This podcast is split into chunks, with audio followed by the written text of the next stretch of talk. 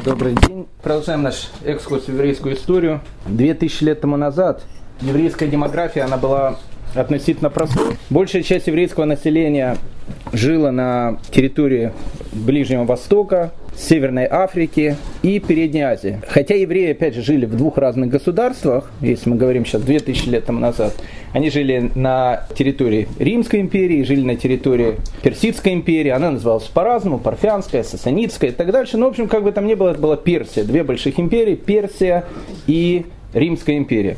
Там жило большинство еврейского населения мира. Я не, не могу сказать, сколько процентов жило, но, если так вот сказать, приблизительно процентов, я думаю, 85 э, евре, всего еврейского населения жило на территории Востока. Это были территории современных стран Израиля, Ливана, Сирии, Ирана, Ирака. Вся Передняя Азия это были греческие города-колонии, которые были в то время э, под властью Рима. Сейчас это территория Турции. И Африка. Это Египет, это Ливия, это Тунис, это там, где было государство Карфаген. Как бы там ни было, там жила большая часть еврейского населения мира. Процентов 15 еврейского населения оно жило на территории современной Европы. Опять же, современная Европа это тоже понятие довольно относительное. О чем идет речь? Э, речь, конечно, идет о Италии современной. Речь идет о государстве, которое в те времена называлось Галией. Галия это территория современной Франции, мы об этом сейчас будем говорить, и территория современной Испании. На территории Галии и на территории Испании еврейское население было минимальным. То есть оно было, ну это если мы будем говорить Э, в неких регалиях сегодняшнего дня это еврейское население Норвегии, Швеции, Дании, ну не знаю, может Дания оно чуть больше, ну как, ну не знаю, Швеция, Норвегия, какие-то небольшие скандинавские государства. Там, конечно, еврейская община есть, еврейское население есть, но оно, опять же, минимально. В Риме была действительно большая еврейская община, мы об этом говорили. В некоторых итальянских городах евреи тоже жили, но как бы там ни было, общая доля еврейского населения в мире на территории Европы, она была очень-очень небольшой. Таких современных стран, как Западная Европа, тогда просто не существовало. Германия в те времена это были непроходимые леса, территория Восточной Европы это еще более были непроходимые леса. Поэтому цивилизация, она находилась вот в этом пятачке. В этом пятачке жила, жили евреи, опять же, евреев там жило не так уж и много. И тут произошло событие которое должно было полностью изменить всю дальнейшую мировую историю и которое является первым звеном, первой цепочкой в длинной истории, которую мы будем назвать историей ашкенадского еврейства. Не было сейчас никакого Ашкеназа. Эриц Ашкеназ, территория Германии, как я сказал, это были в те времена дикие леса. Поэтому евреи, которые жили в Европе, их могли назвать как угодно, но только не Ашкеназами. Но в принципе с этого переломного момента будет начинаться история всех нас, тех евреев, которые называют себя ашкенадскими евреями. Что же произошло? Если бы мы снимали некий такой фантастический фильм, и который назвали бы там «Терминатор 5», «6», и был бы такое краткое содержание фильма, э, на, на кассете, сейчас кассет нет, там на диске было бы написано, или на интернете, было бы написано «Земля, 2035 год, нелегальная миграция в Европе оно переходит все свои границы. Нелегальная иммиграция, она уже перестала быть нелегальной, она уже давным-давно стала легальной. Во многих э, странах Европы иммигрантское население, оно превысило местное население, да плюс еще к тому происходит нашествие различных э, стран из Африки, которые начинают потихоньку не просто заходить в Европу, а завоевывать Европу. Вот уже часть Франции завоевала Буркина-Фасо, часть Англии, там же находятся представители берега слоновой кости, зулусы, они ходят в Вене, и э, в этой ситуации в Европе, опять же, в содержании фильма написано, в этом содержании Европы, Европа, она стала совершенно другой. Лувр, который еще недавно был один из крупнейших музеев э, мира. Сейчас в Лувре сделали овчарню, овчарню в смысле там, где скот держат, там сейчас э, выращивают овец, верблюды ходят по улицам Лондона, в домах уже никто не живет, потому что люди, которые приехали в Лондон, они привыкли жить не в домах, а в кибитках, Поэтому дома с теплым полом, они уже стали э, никому не нужны. В этих домах прорастают деревья, а все население, оно живет на улицах, в которых уже нету ни тротуаров, ни водосточных труб, нет уже практически ничего. Цивилизация, казалось бы, ее тут никогда и не было. Сюда пришла дикая если так можно сказать, со всем уважением, Африка или различные там страны, которые, которые пришли в страны Европы. Тут написано, вот приходит, значит, терминатор для того, чтобы, в общем, как бы там сделать то, что навести порядок э, в том мире, э, который он видел. Да, Эльфиву башню, ее спилили на металлолом, собор Парижской Богоматери. Какой Богоматери? Там Парижской Богоматери. Он уже, он уже тоже стал, сначала был мечетью, потом стал неким зулусским каким-то сооружением, а сейчас его вообще уже нет, его просто разрушили. Вместо этого находится некая деревянная постройка. Если мы думаем о том, что это все фантастика, на самом деле это не фантастика. Такая вещь, она уже случилась она случилась на территории той же самой Западной Европы. Все, что я сейчас рассказал, буквально в, в этих подробностях оно происходило тогда. В 410 году вождь готов, которого звали Аларих, завоевывает э, Рим.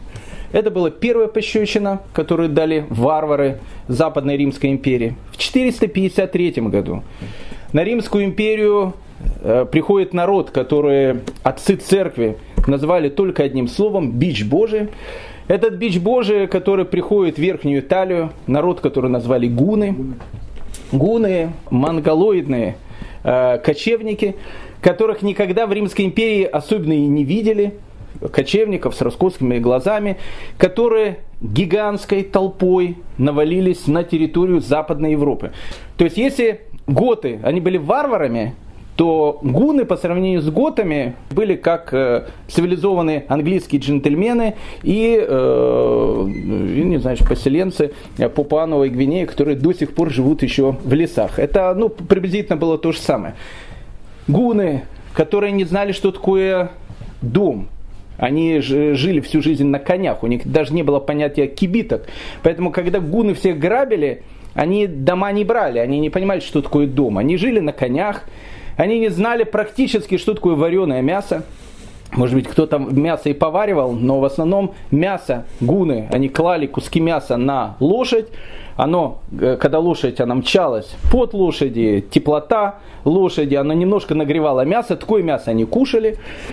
Гуны, которые, когда рождались, у евреев делают обрезание, а у гунов – гунские там папы и мамы делают большой праздник такой, они уродовали ребенку лицо. Для, для чего? Для того, чтобы когда ребенок вырос, его лицо стало ужасным. Именно они говорили, это, на лицо ужасное, доброе внутри, но это не совсем о гунах, они были на лицо ужасные и э, добрыми внутри они тоже не были. Вот эта вот страшная толпа, которая с ужасными лицами, смрад от которой поражал жителей Римской империи, потому что они не мылись, ничего, все на конях.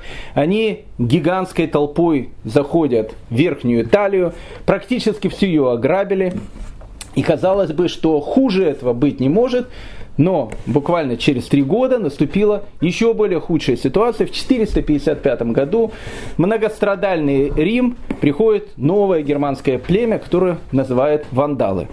Ну, потом э, слово вандалы, оно вошло как, ну, вандалы, вот, вандалы пришли. На самом деле вандалы, они уж были не такие вандалы. Настоящие вандалы это были римляне. Потому что когда римляне они заходили в какой-то город, в частности, вот, в 70-м году римляне захватили Иерусалим, разрушили его до основания. То же самое сделал другой вандал, э, которого звали император Адриан. Когда он победил восстание Баркобы, он все тоже полностью уничтожил.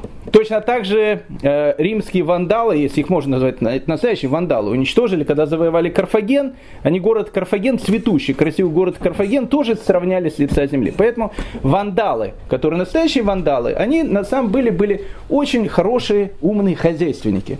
Вандалы, когда они в 455 году пришли в Рим, они Рим, Риму ничего не сделали плохое. Они были люди очень умные, дикие, но умные. Они все только грабили. Никого не убивали, ничего не разрушали, ничего не поджигали. Просто заходили спокойно в дом, говорили, деньги есть, денег нет. Денег нет, мы тебя зарыжем. Ну, тогда деньги есть. Деньги забирали, с дома уходили, продолжайте жить. Дошло до того, что храм э, Юпитера Капитолийского, крыша на этом храме, она была сделана из очень хорошей меди, с, с, золотой, ну, с позолоткой золотой. Когда они увидели храм Юпитера Капитолийского, они говорят, какая красота, она там э, просто так на, на солнце. Они взяли эту крышу, срезали. То есть храм не тронули, крышу срезали на металлолом.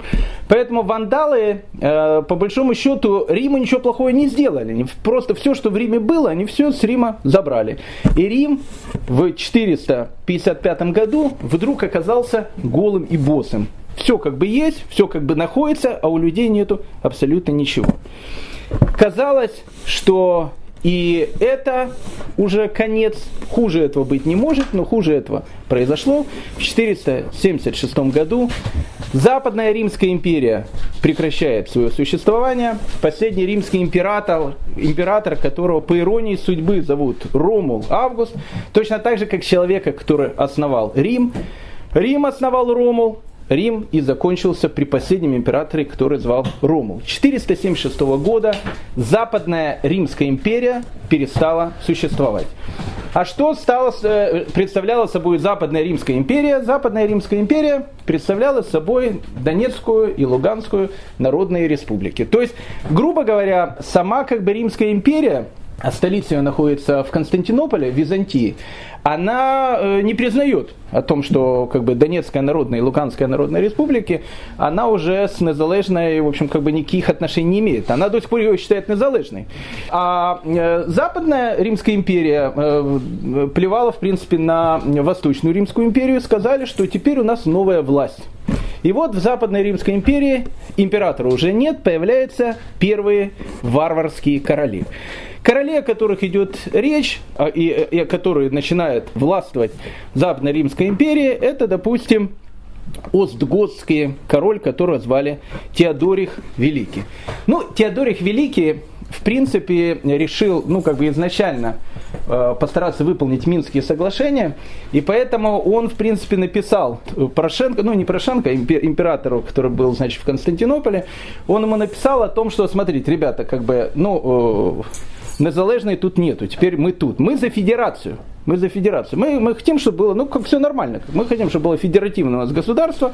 Все эти вещи. Поэтому э, был император, его сейчас нету. Сейчас император я. Но просто так Теодорих не может себя провозгласить императором. Не, ну, конечно, может себя назвать императором. Вопрос, э, вопрос его императором должен признать тот император, который находится в Константинополе. Э, император Восточной Римской империи. Поэтому он говорит, давайте сделаем так, признайте меня императором. И все будет нормально, как бы это но у нас общая федерация. Пусть это все называется незалежно Римская империя, но у нас будет наша федерация. Вот тут вот в в Западной Европе, а вы на незалежной там в Константинополе тоже делаете, э, что вы хотите. У нас 9 мая отмечают, вас не отмечают, но, но все это будет, все это будет как бы единая страна. Но, э, точнее, э, значит, император Константинопольский сказал о том, что на, на такие вещи, на это, говорит, не пойдем, за граница нам поможет, и, ну, в общем, за граница не помогла. Поэтому произошел полный раскол. И вот в Западной Римской империи теперь нет уже Западной Римской империи, а есть Вестготский король, которого зовут Теодорих Великий. Итак, евреи, которые жили на территории Донецка, Луганска, в принципе, жили относительно нормально, у них были еврейские общины и так дальше. Сейчас они очутились в состоянии довольно таком странном, Потому что, с одной стороны, они уже не в незалежной, а и, и, и как бы государство их никто как бы не признает. И идут постоянные войны. Поэтому многие, понятно, а, начинают в Западной Римской империи смотреть, в общем, на восток, там, где евреи живут относительно нормально на территорию, ну, Византийской империи никто уже не ехал, все ехали на территорию Персии. На территории Персии тогда, на территории Персидской империи живет большая часть еврейского населения мира. Там находятся еврейские центры учености, в общем, там находится все. Но какая-то часть евреев, она все-таки в Донецке, то есть в Риме и в других городах, которые они были, она еще остается. Вот этот костяк, из которого потом будет формироваться будущее ашкенадское еврейство. Что происходит? Э, приходит новый визготский король Теодорих Великий. Теодорих Великий, в отличие от Константинополя Незалежного, он э, был арианцем. Но так произошло, что когда варвары, они начали заходить в Римскую империю, ариан, арианские священники, они были более такие подвижные. Поэтому, когда варваров крестили, их крестили, ну, скажем так, по э, арианскому модели христианства.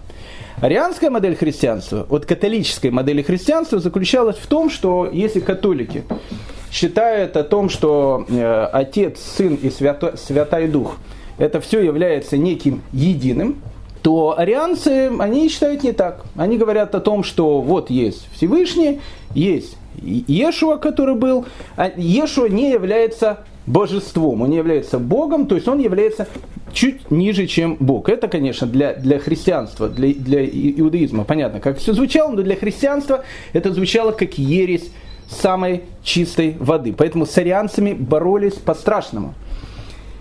Арианцы, они так получилось, что в, во всей этой Римской империи, в которой, в которой сейчас властвует католицизм, они были в статусе таких вот, ну, как бы шиитов в мусульманском мире. К ним относились, скажем так, не очень хорошо, к ним относились как к еретикам. Поэтому получилось так, что Теодорих, будучи сам арианцем, большая часть его населения, которое продолжает жить в Риме, это римляне, которые там жили, их же не вырезали всех окончательно. Ну, уже там много варваров живет, но многие живут и э, этнические э, там, э, римляне, которые там жили. Они остаются католиками. Теодорий Харианец. То есть так получилось, что как бы большая часть его королевства считает своего короля еретиком. Поэтому что, что тут происходит? Тут происходит принцип, который говорит о том, что враг моего врага является мне другом. Поэтому кого ненавидят католики? Католики ненавидят евреев, и католики ненавидят арианцев. Если католики ненавидят и евреев, и арианцев, значит арианцы должны э, где-то объединиться с евреями для того, чтобы вместе будет выжить легче. Поэтому, в принципе, Теодорих Великий, который стал новым хозяином Западной Римской империи, до этого это была Украина, а сейчас это стало народные республики. Так в этих народных республиках оказалось, что евреям стало жить намного легче, чем они жили при Незалежной. Почему? Потому что до этого это Западная Римская империя. Это была некая католическая модель, которая шла из Константинополя. Рушили синагоги, страшное антисемитское давление. Мы говорили, как Византия относилась к евреям. То Теодорих, он дает принципе, относительная, относительную свободу тому еврейскому населению, которое еще так получилось, что у нас остается в Западной Европе. Примеров этому у нас множество. К примеру, в 510 году произошел страшный случай. Была еврейская семья, родители, дети, и у них было много рабов. Рабы были христианами, мы об этом поговорим. В принципе, с точки зрения закона, евреи не имеют права владеть христианскими рабами. Ну, как бы на это мало кто обращал внимание, особенно при Теодорихе. Поэтому э, произошла такая ситуация, что христианские рабы, которые были у своих хозяев евреев, они решили э, просто так у них все проэксперировать, э, забрать, в общем, все ограбить. Ночью они зарезали всю семью, забрали все деньги, которые были в доме, и, в общем, радостные ушли с этого дома со словами «пархатых мы, в общем, порезали». Э, когда речь дошла до Теодориха, а столица государства Теодориха, она уже находится не в Риме, а в городе, который называется Равена. Там находится Теодорик. Когда речь дошла до Теодориха, он сказал о том, что значит, рабов, которые совершили убийство, нужно казнить. Потому что они как бы, ну, как бы они совершили убийство. Рабов казнили. Тогда католическое большинство, которое вот было в том городе, где это все произошло, оно, в общем, вышло на такой э, факельный митинг, факельное такое шествие со словами о том, что что же происходит. Значит, жидов порезали, и, которые держали э, рабов христиан. И потом э, людей, которые, в общем, сделали, по, большому счету, некое праведное такое действие, их теперь убили. И толпа начала делать погром. Тогда Теодорих вводит туда войска, и все люди, которые делали погром, они были наказаны. Часть была казнена, часть, в общем, была подвергнута довольно серьезному наказанию. Вот это вот отношение Теодориха к евреям. Или, допустим, 519 э, год в самой Равене, в тот момент, когда Теодориха там не было, толпа, опять же, католическая, арианцы в этом не принимали участие, решила, ну, просто так, э, дело, было, э, дело было вечером, делать было нечего, и поэтому решили, а что делать, надо сделать еврейский погром. И они решили сделать еврейский погром в, Рам, в Равене. Когда Теодорих, он узнал об этом, он приказал всем католикам, которые участвовали в погроме, собрать деньги и за свои деньги полностью восстановить все, что они разрушили в еврейском квартале Равена 519 года. Поэтому с одной стороны, с одной стороны, конечно, в Западную Европу пришла определенная форма дикости. Но так получилось, что эта форма дикости, которая пришла, экономическое положение было ужасным. Но с другой стороны, по отношению к евреям, э, как бы вся эта форма дикости, она, в общем, не была такой агрессивной. В 526 году Теодорих умирает, его хоронят в Равене, в э, центральной э, церкви Равена. Потом пройдет немножко лет, когда там уже будут править католики, они вскроют могилу Теодориха, ну как принято, и все, и кости его разбросают по улице, потому что будет его считать королем-еретиком. В 535 году Порошенко, точнее, прошу прощения, э, э, Константинопольский император решил о том, что надо начинать действовать. То есть ситуация, когда существует э, Итальянская Народная Республика и Равенская Народная Республика со своим правительством и так дальше, его эта ситуация совершенно не устраивала. Он считал это все частью незалежной Римской империи. И поэтому в 535 году он решает э, вести туда войска, чтобы опять подчинить их Римской империи. Когда заходят византийцы на территорию Италии, а в Италии это она находится Вестготы, понятно, что небольшое еврейское население, которое живет во всем этом хаосе, оно понимает, что как, как только сюда зайдут византийцы, сразу наступят старые э, хорошие времена, э, когда будет там э, СС Галичина и так дальше, какие-то различные такие группировки будут ходить. Никому это не нужно, поэтому как бы они понимают о том, что будет делать все, но защищать это, это, это, эту часть территории, которая сейчас принадлежит Вестготам. С 535 года по 555 год продолжается кровопролитная война. Византия, Восточная Римская империя, пытается вернуть себе отколовшуюся часть Западной Римской империи. Ну, примеров э, тут было огромное количество. Допустим, э, военачальник Юстиниана, которого звали Велизарий, он подходит к городу Неаполь. Неаполь город населенный практически полностью греческим и еврейским населением. И вот когда к, к Неаполю подошли войска Византии, евреи, которые находятся в Неаполе, они говорят, что город нужно защищать. Греки, которые находятся там, город защищать не собираются. Почему? Потому что в принципе приходит Византийская империя, они их считают как своими освободителями. Поэтому, в принципе, в принципе, оборону Неаполя, которая длилась практически три недели, держали в своих руках евреи и небольшое варварское население, которое, которое жили, жило в Неаполе. Три недели евреи с готами э, защищали Неаполь. Но через три недели Неаполь был э, взят, и Велизарий вырезает практически все еврейское население, не только еврейское, вообще все э, не греческое население э, Неаполя. В 536 году Велизарий входит в Донецк, точнее он ходит в Рим. Так получается, что уже большая часть отколовшейся территории, оно сейчас вновь стало принадлежать Константинополю. В 555 году вся Италия, она переходит снова под власть Рима, снова под власть Восточной Римской империи. К 555 году, с одной стороны, у византийцев была победа, варваров как будто бы с Италии они выгнали, но победа была абсолютно то, что называется пирова победа. Италия превратилась в пустыню. Города перестали существовать, экономики в стране как таковой уже не существует. Население Население Западной Римской империи только за один шестой век уменьшилось в два раза. Больше такого никогда не будет. Считают демографы, что в начале шестого века население Западной Римской империи было 40 миллионов. В конце шестого века, после того, как Велизарий захватывают у э, варваров обратно всю Италию, в Италии теперь живут 20 миллионов человек. Сократилось надвое. Города представляют собой пустыню. Победа она была, но опять же, победа, она была тем, что уничтожили варваров, но уничтожили всю ту цивилизацию, которая существовала в Италии. Казалось бы, что для евреев это полный конец. 555 год, и так евреев там уже не, не особенно много живет. Все, все умные люди, которые могли, они давным-давно взяли чемоданы и смотались в другие страны. В Москву, там, в, в, в, Израиль, еще куда-то. Те, которые там остались, ситуация, конечно, была у них э, не, э, не самая лучшая.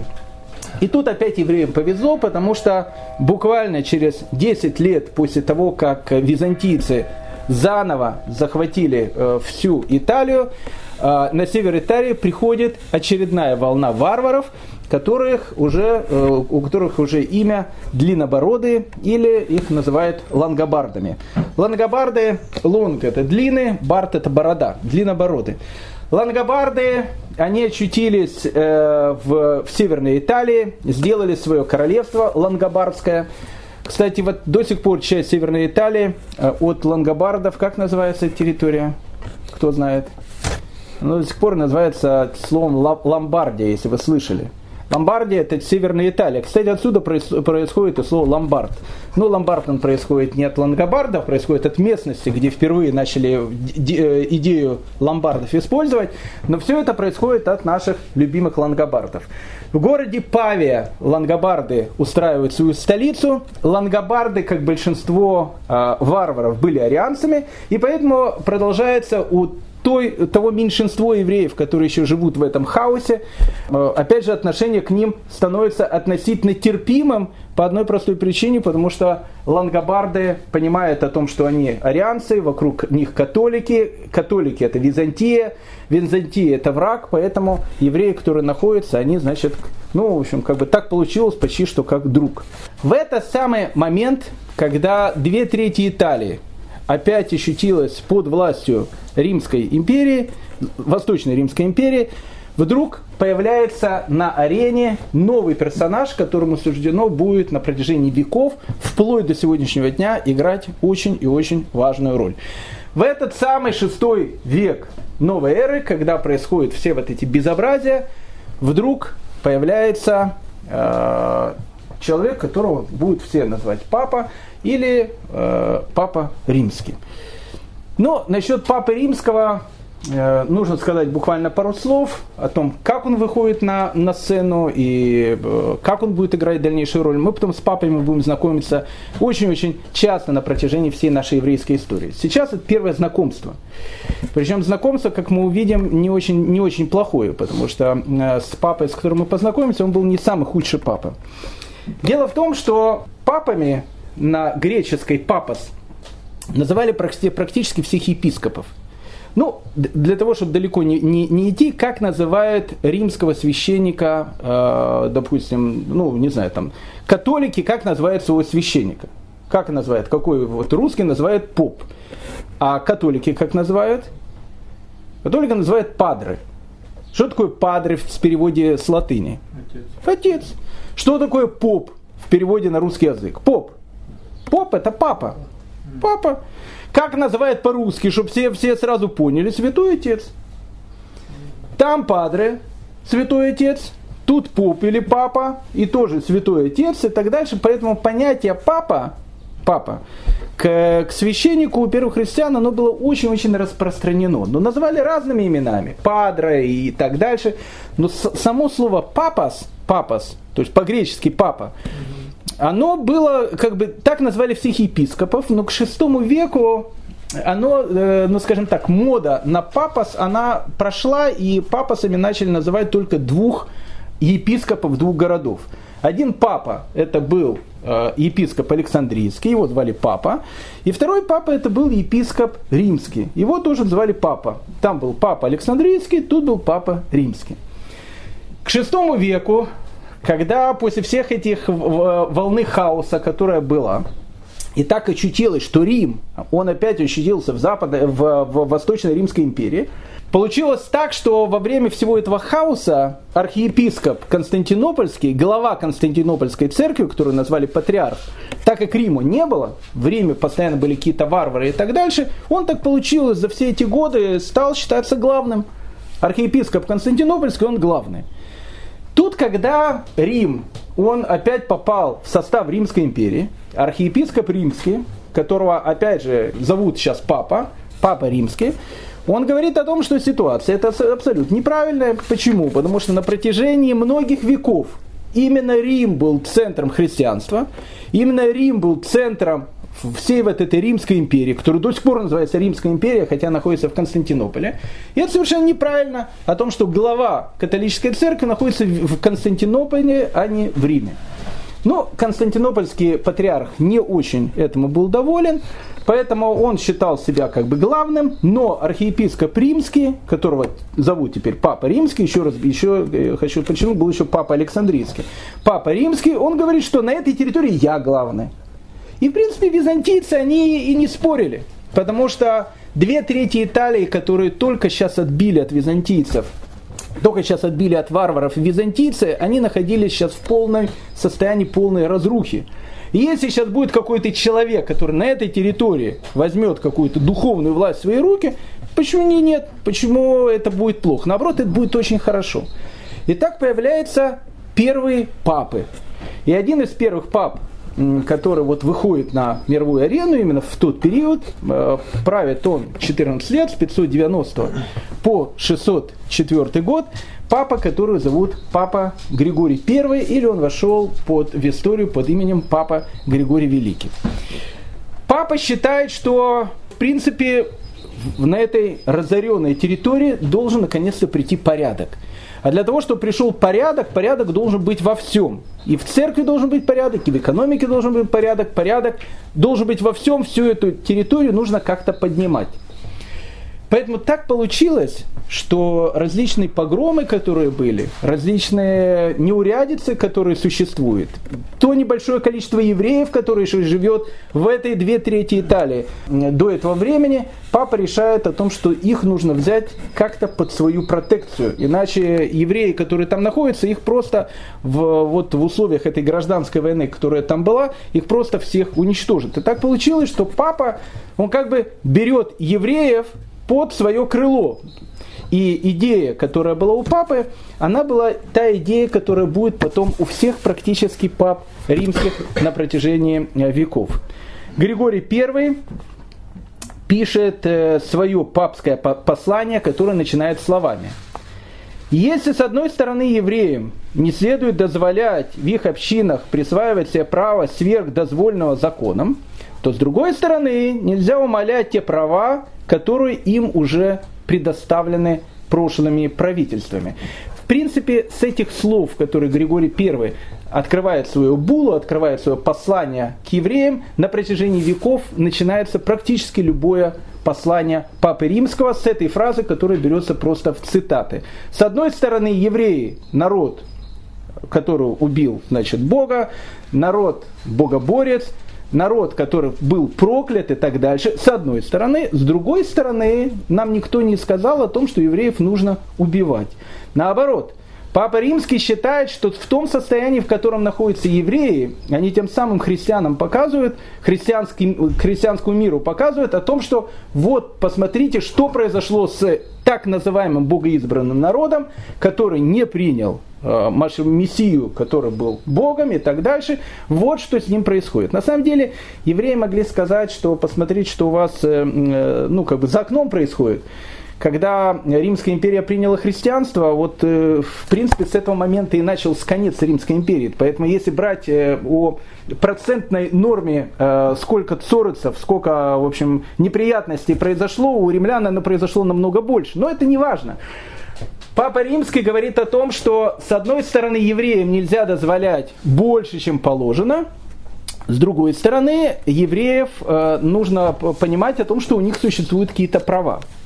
Дальше продолжает Папа Римский. Мы запрещаем отягощать и стеснять евреев вопреки установленному порядку, дозволяем им жить наравне с римлянами и беспрепятственно распоряжаться своим имуществом, только рабов христиан им держать запрещено. О рабов христианах мы поговорим сейчас чуть-чуть попозже, потому что рабы христиане это очень важная будет такая, то, что называется, фишка, которая тоже э, произведет довольно-довольно существенное значение на дальнейшую еврейскую историю. В принципе, так получается, что Папа Римский Григорий I, он становится как бы, ну как бы он, у него действительная власть, и в этой власти в состоянии хаоса Папа Римский, он становится действительно защитником евреев, если так можно сказать. Произошло много событий во времена э, Григория I, ну, в частности, был такой в, в компании в городе Тирачине, был епископ Петр. А, епископ Петр сказал о том, что э, надо принять так называемый закон о Муэдзинах того времени, 6 века. Если вы знаете, в Израиле приняли закон о Муэдзинах. Э, закон этот звучит в том, что э, Муэдзины, люди, которые были в Израиле и которые особенно живут там в Иерусалиме, они знают, что в 4 часа утра все население Иерусалима будется от огромного э, такого микрофонного голоса Муэдзина, который кричит ну громко это кричит, и все люди, они вскакивают с постели, и все, и все знают, что это 4 часа утра. И как бы, как бы это, это совершенно нормально, особенно люди, которые живут в, в районе Рамот, они, в общем, в 4 утра голос Маудзина всех совершенно спокойно будет. Кому-то это устраивает, кому-то не устраивает. Они говорят, а кто сказал, что муэдзины должны кричать э, в, с этим громкоговорителем? Вообще, это что такое? Традиция ислама кричать с громкоговорителем? Нет. Всегда были муэдзины, которые поднимались на минареты и правду созывали народ на молитву. Все было нормально. Но теперь это эпоха современная, а раз эпоха современная, значит надо врубить, как любят в Израиле, на свадьбах и так дальше. Если врубают музыку, уже врубают так, что барабаны и перепонки у всех э, лопаются. Откуда это взяли? От наших э, двоюродных братьев-арабов, которые тоже решают, если уж созвать на молитву, вот так со всеми децибелами, приняли так называемый закон о маудзинах, о том, что запрещено в какое-то время, там вечернее время, в ночное время громко кричать. Ну, там был большой скандал и так дальше. Так вот, в городе Терачела, Терачине, прошу прощения, Петр решает сделать свой закон о Муэдзинах. Он говорит, смотрите, что жиды бархатые творят. У нас, значит, э, э, в городе Терачине существует много христианских церквей, не знаю, насколько их много было после этих э, всех побоищ, которые там были в VI веке, но они были. И существует какая-то маленькая захудалая синагога, которая в Терачине непонятно как очтилась, но она там есть. И вот, когда евреи утром читают свое Шма и Сруэль, я не знаю, насколько они громко читали, может, они там с каваной такой читали, а, христиане, которые опаздывают на свою молитву, значит, идут в свою, в свою церковь, они это слышат, им это, в общем, как бы не нравится. Поэтому так как евреи громко молятся, значит, еврейскую синагогу надо забрать. Евреи сказали, что мы не согласны. Епископ Петр сказал, а кто вас спрашивает, пошли вон отсюда. И, в общем, выгнали евреев с синагоги, которая у них была. Что делать евреям? Кому обращаться? Обращаются к папе римскому. Так получилось, что папа римский становится защитником. Они обращаются к э, Григорию Великому о том, что произошло полное безобразие. Григорий Великий сразу пишет булу, в которой пишет, что то, что произошло, это было незаконно. Надо это дело расследовать. Если действительно евреи Шма и Сройль читают с такой кованой, что оно очень громкое, пожалуйста, надо э, евреям пускай они переходят с этого района, где они находятся, в другой, но христиане обязаны евреям построить синагогу. Это Папа Римский. Или, допустим, э, случай, который с, э, произошел в городе Палермо. Там был епископ, которого зовут Виктор. Все это католические епископы, как вы понимаете, у арианов таких вещей, у варваров не было. И, ну, как бы, католические епископы, они, в общем, ну, как католические епископы того времени.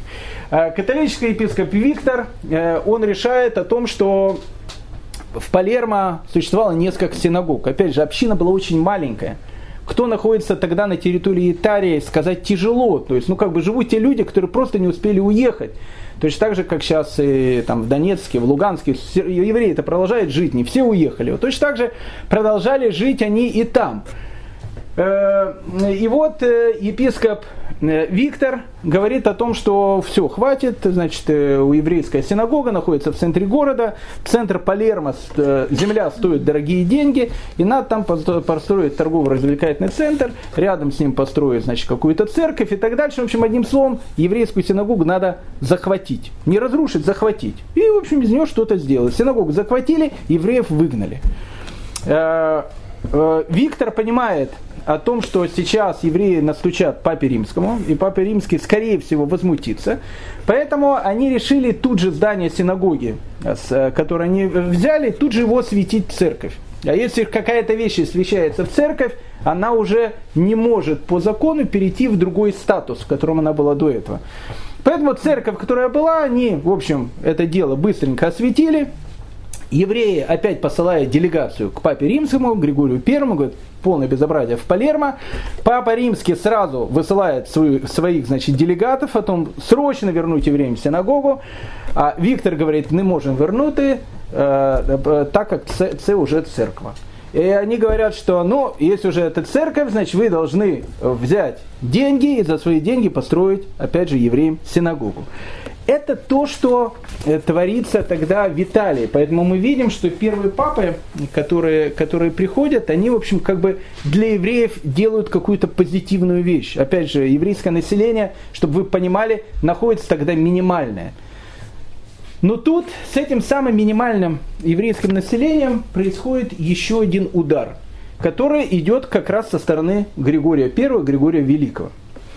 Основной бизнес, которым занимались тогда евреи, опять же, в условиях хаоса надо заниматься каким-то бизнесом. В условиях хаоса появился новые стартапы. И евреи, как всегда, за этот стартапы схватились.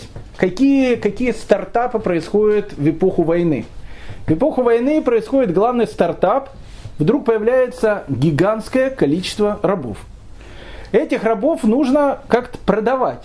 То есть должна быть некая такая оптовая торговля рабами. То есть, ну, как бы есть мелкие э, лавочки, которые, которых Собянин еще не закрыл в переходах, они еще там где-то рабами торговали. Но даже мелкие лавочники, они должны пойти на склад, в котором будет огромное количество рабов. То есть кто-то закупает рабов, а потом им по торговым сетям, значит, э, распространяет. В эту эпоху, в эпоху хаоса, так получилось, что многие евреи они занялись именно этим бизнесом. То есть, э, какой бизнес? Они э, скупали в армии рабов, которые, которые солдаты покупали. Это была некая такая оптовая поставка из Китая. Они это все скупали, приносили на склад, а потом, значит, э, местным, значит, э, сетям они э, этих рабов продавали и, в общем, как бы имели за эту какую-то минимальную прибыль. Если вам кажется, что э, эта работа, она была неблагородная и так дальше, это совершенно не так. В те времена эта работа считалась очень-очень почетной очень почетная. То есть и сам Папа Римский, он понимает о том, что это действительно почетная вещь, точно так же, как сейчас, ну, не знаю, юрист, там, врач, э, человек, который, в общем, торговал рабами. Тогда раб, кто такой раб? Это, это в принципе, э, бытовая техника. Сейчас у нас есть пылесос, стиральная машина, а тогда был раб-пылесос, раб-стиральная машина. Там. Сейчас э, есть машина, едет. Тогда был раб-машина, он как повозка, возил тебя и так дальше.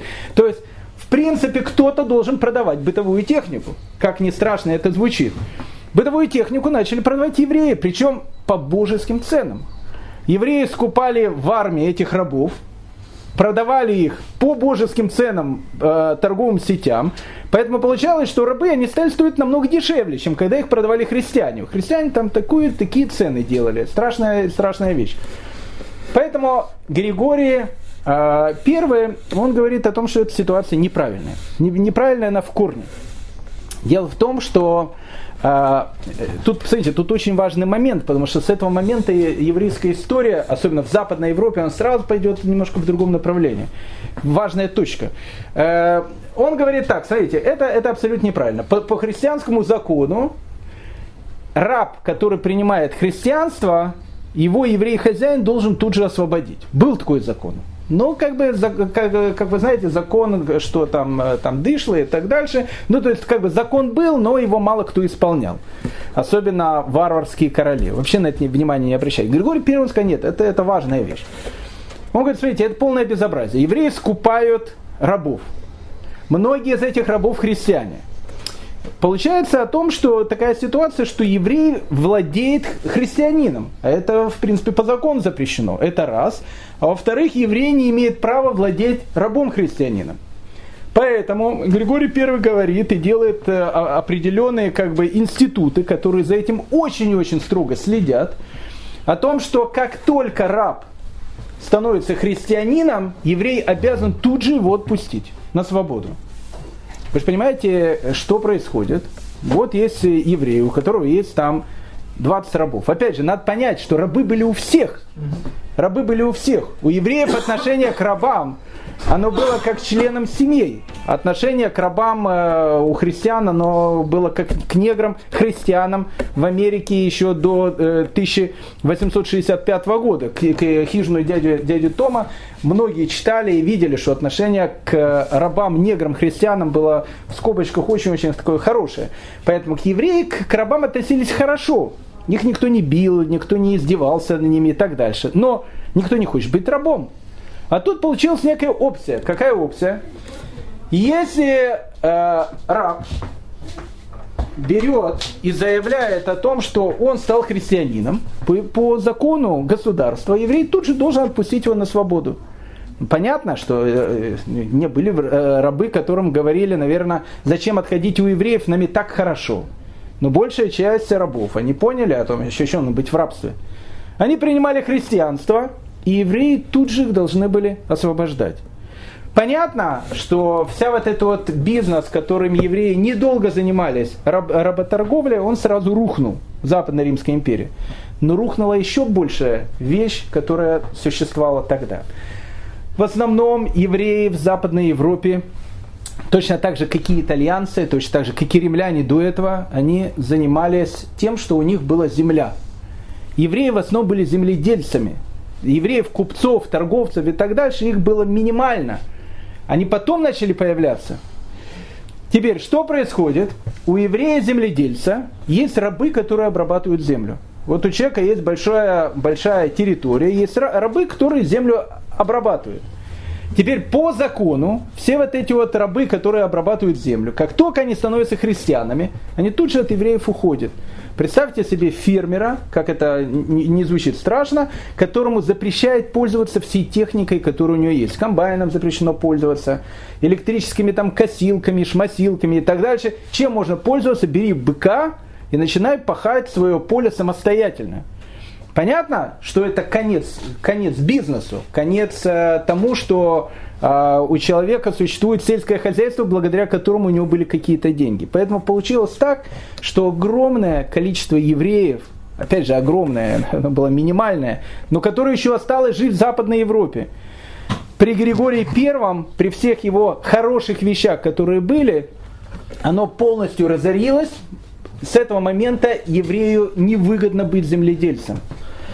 Как только еврей понимает, что земледельцем быть он не может, а, на государственные службы его не берут, ремесленники и так их э, огромное количество, притеснение, разрушение синагог и так дальше. Как-то надо выживать. Конечно, самая простая вещь взять и смотаться с этого хаоса, но не все евреи смотались, какая-то часть продолжает жить. Тут евреи начинают понимать, что они могут делать то, что не может делать люди, которые живут в этих государствах. Вся экономика рухнула. Не было никакой экономики. Деньги, они в шестом веке, они перестали практически ходить, потому что варвары не признают деньги. Они торгуют так, как не торговали по старинке с котом. У тебя есть барашек, у меня есть козочка, поменялись друг с другом. Экономики как таковой нету. С одной стороны, Византия Италию захватила, но в этой Италии происходит полный хаос, там ничего нету. Лангобарды, которые на севере Италии, им, им нужно тоже поднимать экономику. Нет никакой экономики. Люди уже перестали жить в каменных домах. Варвары живут в деревянных хижинах, покрытые соломой. Ничего, не, ничего нету. И тут есть евреи, которые, которые к этому моменту, к этому моменту, как народ существует уже две с половиной тысячи лет, между прочим. То есть варвары только сейчас пришли с лесов, а евреи уже существуют к этому моменту две с половиной тысячи лет. У евреев понятие бухгалтерия, а без бухгалтерии бизнеса никакого нету, процветало еще в Древней Вавилонии. Евреи, которые остались, ну скажем так, интеллигенцией с тех самых римских времен, это люди, которые могут заниматься экономикой. И тогда, когда у евреев забрали, э, рабами торговать нельзя, на земле работать нельзя, а, огромное количество профессий, которые есть, у евреев делать нельзя, что можно делать? Можно делать то, в чем у евреев не будет сейчас конкуренции. А в чем евреи были the best? The best они были в экономике, в торговле. И тогда огромное количество евреев, если их можно назвать огромным, та часть евреев, которая находится в Западной Европе, начинает заниматься экономикой. А тогда экономика это торговля. Поэтому мы увидим, что как только государство хочет, э, чтобы у него было процветание, или как только будет открываться в диких э, германских лесах новый город, и этот город, люди захотят, чтобы он как-то развивался, чтобы это был город, не поселение, в котором там непонятно, что будет кушать завтра, а был, был город, в котором будет инфраструктура города – для этого была одно, э, одна панацея, и об этом знали во всей средневековой Европе. Надо пригласить в город евреев. А евреи просто в город не хотели ехать, поэтому для того, чтобы евреев пригласить, евреям нужно дать гигантское количество прав. Налоги с вас брать не будет. Негритенка с опахалом мы вам подставим, чтобы он вам делал, чтобы вам было прохладненько. Все. Только приезжайте к нам в город, поднять экономику. Вот именно тогда, в шестом-седьмом веке, начинает евреи, небольшая часть населения евреев, которые живут в Западной Европе, начинает заниматься экономикой, которая, которая потом э, будет называться торговлей. Это то, что происходит на территории Италии. Мы с вами сказали, что в принципе Западная Римская империя это не только Италия. Это территория современной Франции, это территория современной Испании. Поговорим сейчас пару слов о территории современной Франции, потому что она сыграет большую-большую э, роль в дальнейшем. Франции не существовало тогда, существовало государство, которое называлось Галия. Ну, как вы понимаете, в Галии жили не зулусы, э, не грузины, и как это даже э, э, страшно звучит, не украинцы, не укры, укров там не было к сожалению, а были галы. А галы по национальности своей были э, кельтами. Это были кельтские племена, которых, которые называются галы. Ну, с римлянами галы давным-давно справились. Э, галы в свое время даже Рим хотели захватить. Э, в общем, у римлян с галами были различные безобразия, но уже давным-давно Галия стала частью Римской империи, там говорили на латыни. Ну, в общем, галы стали римлянами. Все, Галы это римляне, точно такие же, как все, они уже, ну, настоящие больше римляне, чем сами римляне. В Галлии, когда еще была ситуация не хаоса, когда еще, в общем, как бы был э, Советский Союз, то, в принципе, в Галлии евреи жили, но жило, жило их не очень много. В основном это были евреи, которые приезжали с Востока, евреи, не, небольшая часть евреев, которые занималась коммерцией, были тогда такие, но их было минимально. Обычно территория Франции, это средиземноморские порта, э, там селилась какая-то небольшая группа евреев, которые, которые были торговыми агентами, которые принимали э, корабли, которые шли с востока и так дальше. Ну, в общем, еврейское население Галлии при римлянах было, но, в общем, было очень-очень небольшим. Э, мы знаем, что в Галлию иногда и ссылали – допустим, два сына Ирода, один, который звали Архилай, второй, который звали Ирод Антипа, их решили сослать, а, а если э, в советское время э, ссылали в Сибирь и в царское, в те времена ссылали в Галию. Ну, как бы Галия, она, ну, как бы, ну, задворки, ну, как бы это Сибирь такая. В общем, и они там жили. Ну, в общем, еврейское население там было минимальным. И тут, когда э, происходит эпоха хаоса, а в Западной Римской империи все рушится, к концу VI века Рим был уже не указ для Галии. Э, Галия, она объявляет свою незалежность. Э, ну, опять же, незалежность от кого? Кто будет делать эту, значит, незалежность Галии? Там, там находится как бы римско, римско-гальское население. В Галию начинают идти толпы варваров, которые всю эту Галию, начиная там, к 5-6 веку, в принципе, разбили на группки. Одна часть, э, группа варваров, которых называли вестготы, то, с которым мы знакомились, это были истготы, остготы точнее, восточные готы, это вестготы, западные готы. Запомните вестготы, они нам еще очень-очень пригодятся, потому что э, в основном вестготы, они все смотались на территорию Испании. На территории Испании живут вестготы. Вестготы сразу же захватили Испанию и находятся там. А, так вот, часть, значит, визготов, они решают отхватить и кусочек Южной Франции. И вот эта вот часть Южной Франции, которая называется Прованс, она была под вестготами, запомните это, потому что Прованс, он потом будет играть, ну, лет так через 500 довольно серьезную, э, серьезную такую вещь. Прованс это э, место, где, кстати, будет жить Раша, место, где евреи будут жить относительно спокойно в той Европе, которая будет сходить с ума к 11-12 веку. Южная часть Франции, она под вестготами. Э, середина Франции под другим э, германским племенем, которое называется Бургунды. И они основывают свое государство, которое называется Бургундия.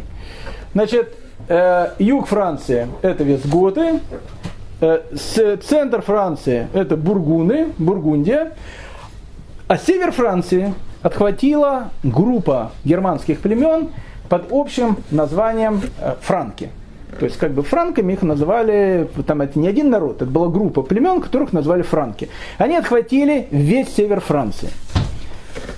Бургуны дадут название Бургундии, э, визготы, не знаю, кому дадут название, франки дадут название не только стране Франция, но они сыграют в дальнейшем огромную-огромную роль во всей э, истории средневековой Европы. Пока франки их меньшинство.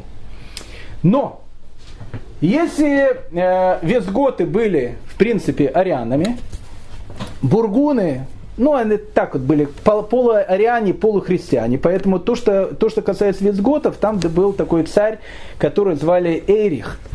Эрих – это был царь э, вестготов, э, он правил тогда в Провансе, на юге, э, на юге Франции отношение к евреям было, ну, как, как у всех вестготов. То есть э, большинство, которое было гальское, гальско-римское, оно к нему относилось плохо, потому что он был арианцем. Поэтому к евреям отношение было относительно нормальное. Э, у Бургундии, ну, так происходило, что, ну, так, так, сяк себе. Э, Средняя Италия это город Леон, город э, Виен. А, а вот север Италии север, север Галлии, прошу прощения, север Франции, он попадает под власть франков. С франками получилось как раз то, что должно было получиться. Если всех церковь, в принципе, варваров пропустила, и они потихонечку были, значит, их, э, их херувом занимались, значит, э, арианцы, то с франками было изначально все нормально, потому что в основном франки изначально были крещены как католики. Поэтому произошла такая вещь, что север Франции, север Галлии теперь находится под франками. Э, франки вместе с бургунами которые живут в центре Франции, постоянно э, говорят о том, что вестготов надо выгнать оттуда, из юга.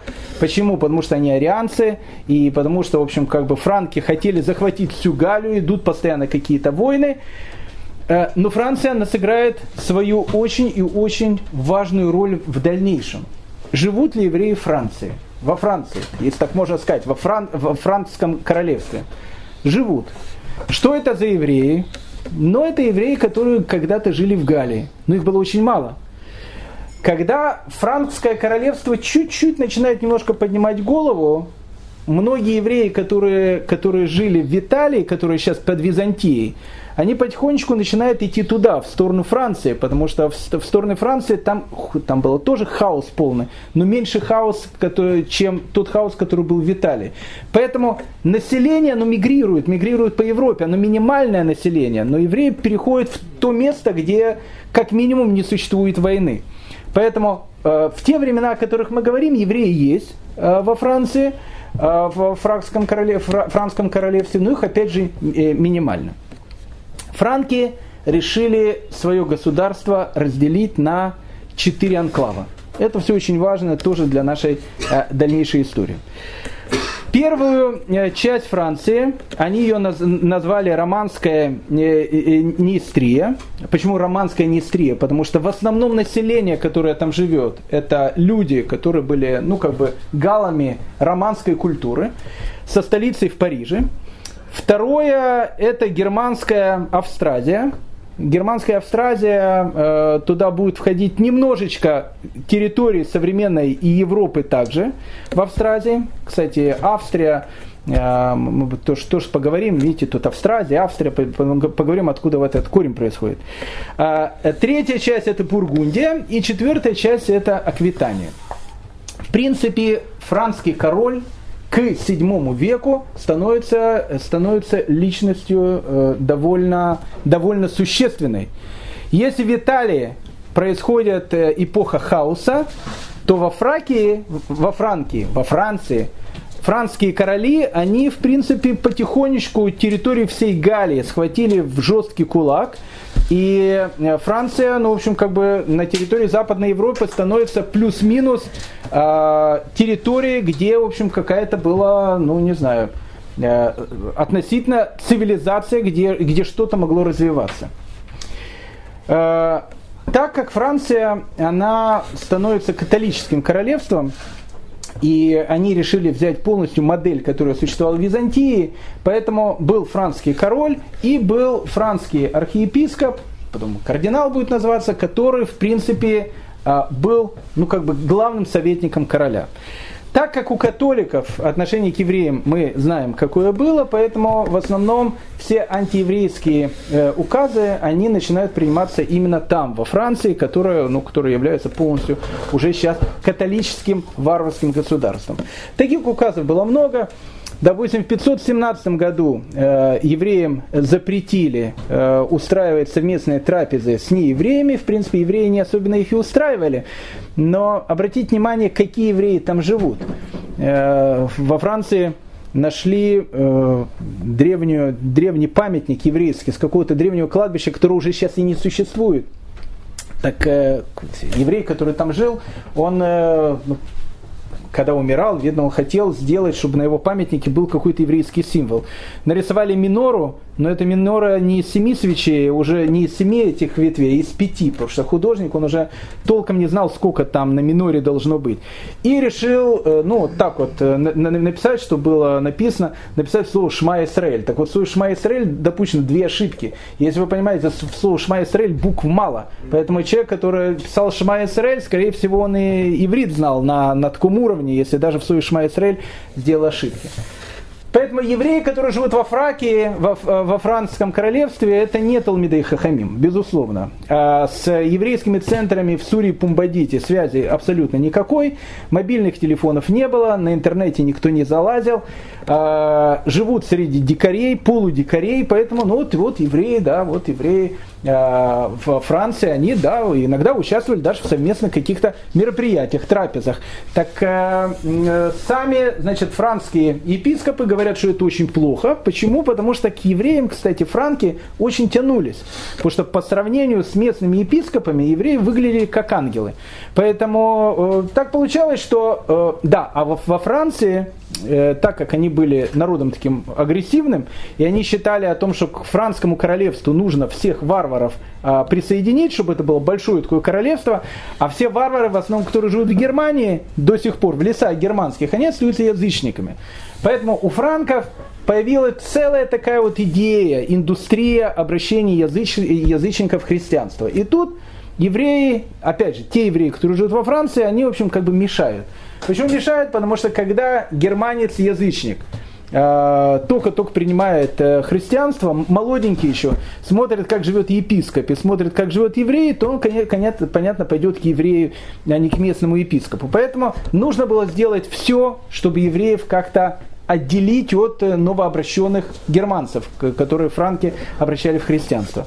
В 533 году издается э, указ очень интересный. Он будет потом продолжаться на протяжении еще нескольких веков. Обратите внимание, запрет браков между евреями и христианами.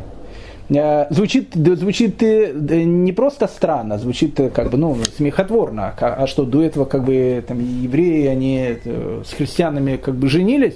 их так э, женить могли. Нет, бывают такие случаи. Дочка Клинтона, э, будущая христианка, она вышла замуж за еврея. Ну, такие случаи бывают в 20 веке, э, в 21 веке. Но в те времена ситуация была нонсенсная. Ну, что, что значит еврей женится на христианине, христианин женится на евреи? Такое быть не могло.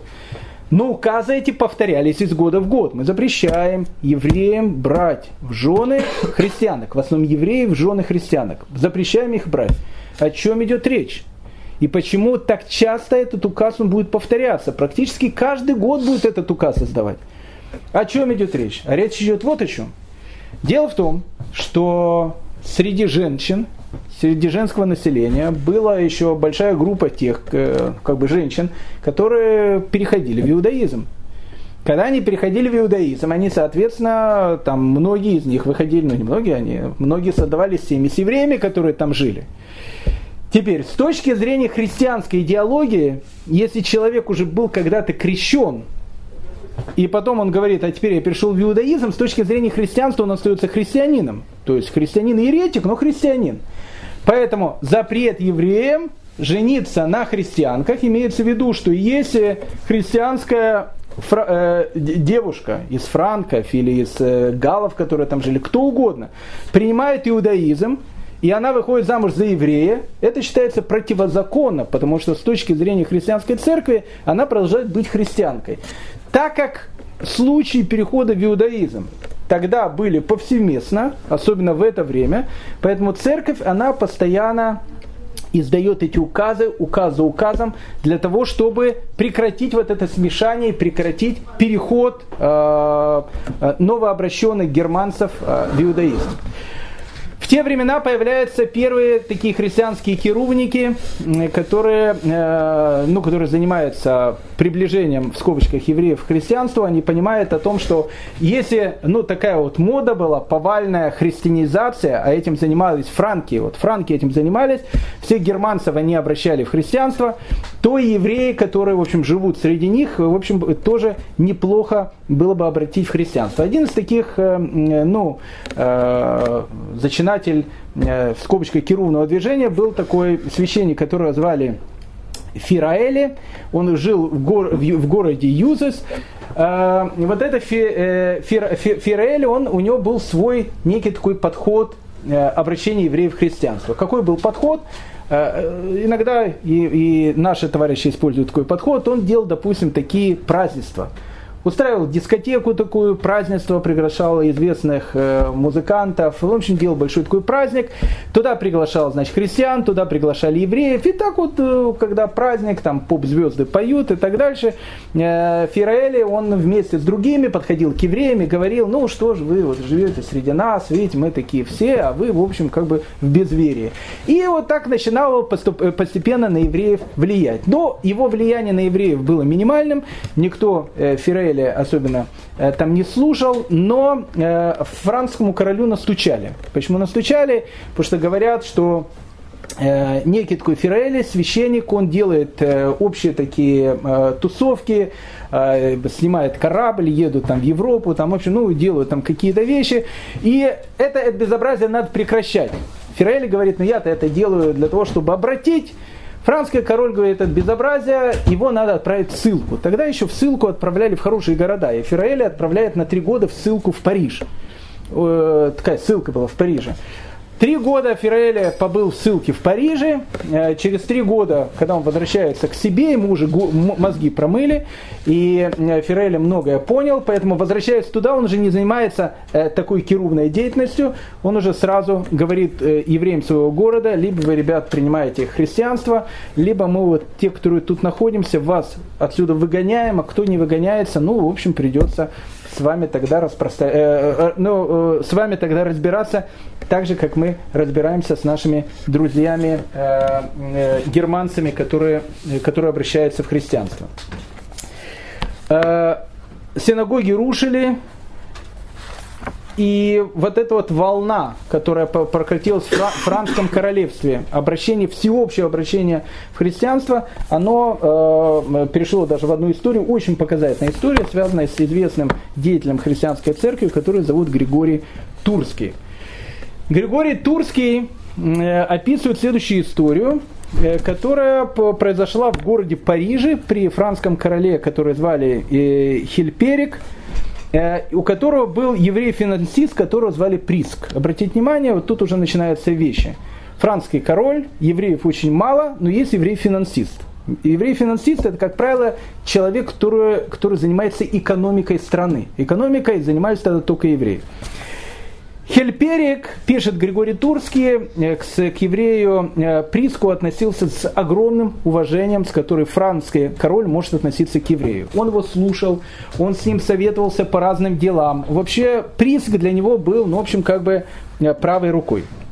Написано в летописи, однажды, когда Приск и Писков были в Нажане, это ну, в общем, город во Франции, у короля э, король шутя, взял Приска за голову, наклонил ее и сказал епископу, приди, служитель Божий, возложи на него руку. Ну, просто так они там играли. Сидит, значит, э, Хельперик, выпивший под градусом, э, министр финансов э, Приск. И вот, когда уже все, значит, развеселились, он, еврей, наклоняет голову, так происходит сейчас крещение, и епископ пьяный тут рядом тоже сидит, он говорит, подойди и, в общем, крести его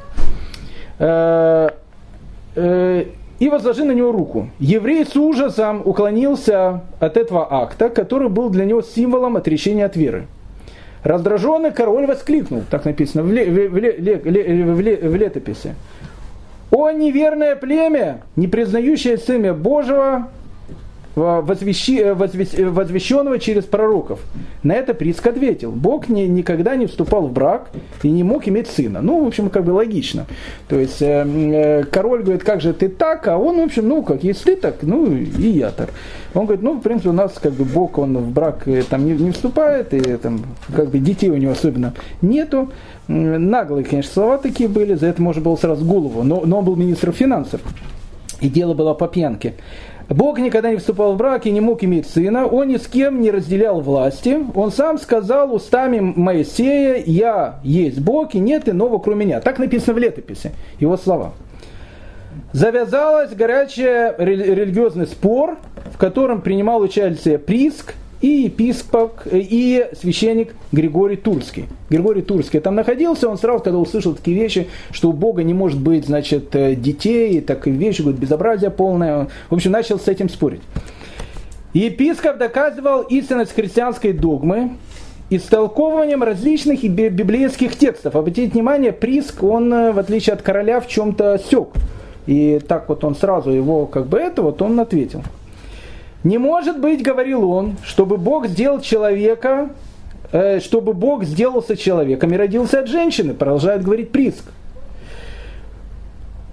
Претерпевал муки и был предан смерти. Да и зачем было ему унижаться и сделаться плотью? Разве он не мог послать новых пророков или апостолов, чтобы навести навести человека на путь спасения. Зачем Богу нужно было становиться человеком, чтобы его потом убили? Послал бы пророков, как было всегда. Ну, в общем, такие вещи.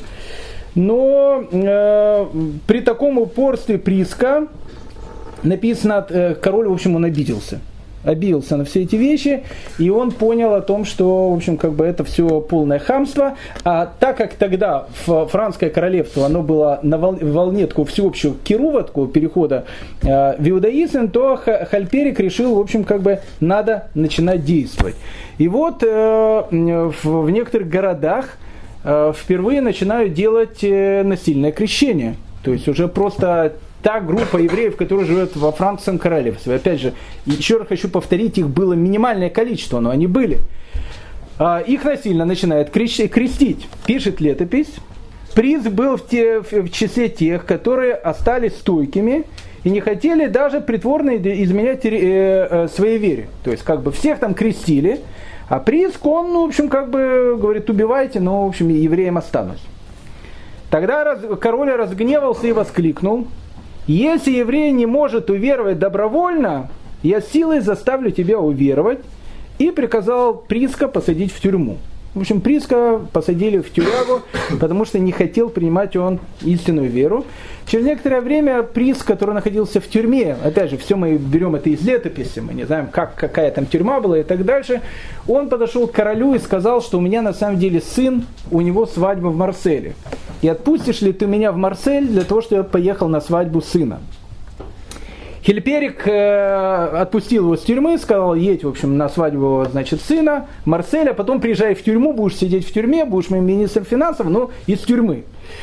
Э, Преск уехал в Марсель, в Париж уже он, понятно, не вернулся. Э, там э, он продолжает, в той маленькой еврейской общине, которая была в Марселе, продолжает вести еврейский образ жизни. Через некоторое время фанатики христиане, когда Приск шел на шаббат в синагогу, так написано в, в специальном религиозном облачении, имеется в виду в Талит, шел в Талит в синагогу, на него напали и его убили.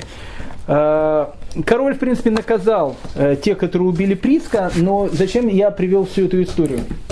если в Италии э, в те времена происходит некая такая эпоха хаоса, то единственная, наверное, одна из частей распавшейся Западной Римской империи, в которой начинает быть какая-то форма государственности, это была территория франков. То, что, то, что мы будем называть Францией. Но так как территория Франции, франков, она была католической, то, ну, соответственно, все вот эти вот вещи, которые там происходили, это, в принципе, то, что происходило по всему, э, по всему э, католическому миру. Как получилось так, что с этой маленькой группки, маленькой группки людей, которые остались в этой охваченным безумием Западной Римской империи. Получилось так, что к концу 20-го, э, в начале 21 века образовалась самая большая численность еврейского населения, которое будет называться ашкенадское еврейство, европейское еврейство. Как такое могло произойти? Это э, очень хороший вопрос. Я надеюсь, что из урока в урок мы с вами э, поймем, как это произошло. Э, на следующем уроке продолжение приключений евреев э, на Диком Западе. Вторая часть. Спасибо большое.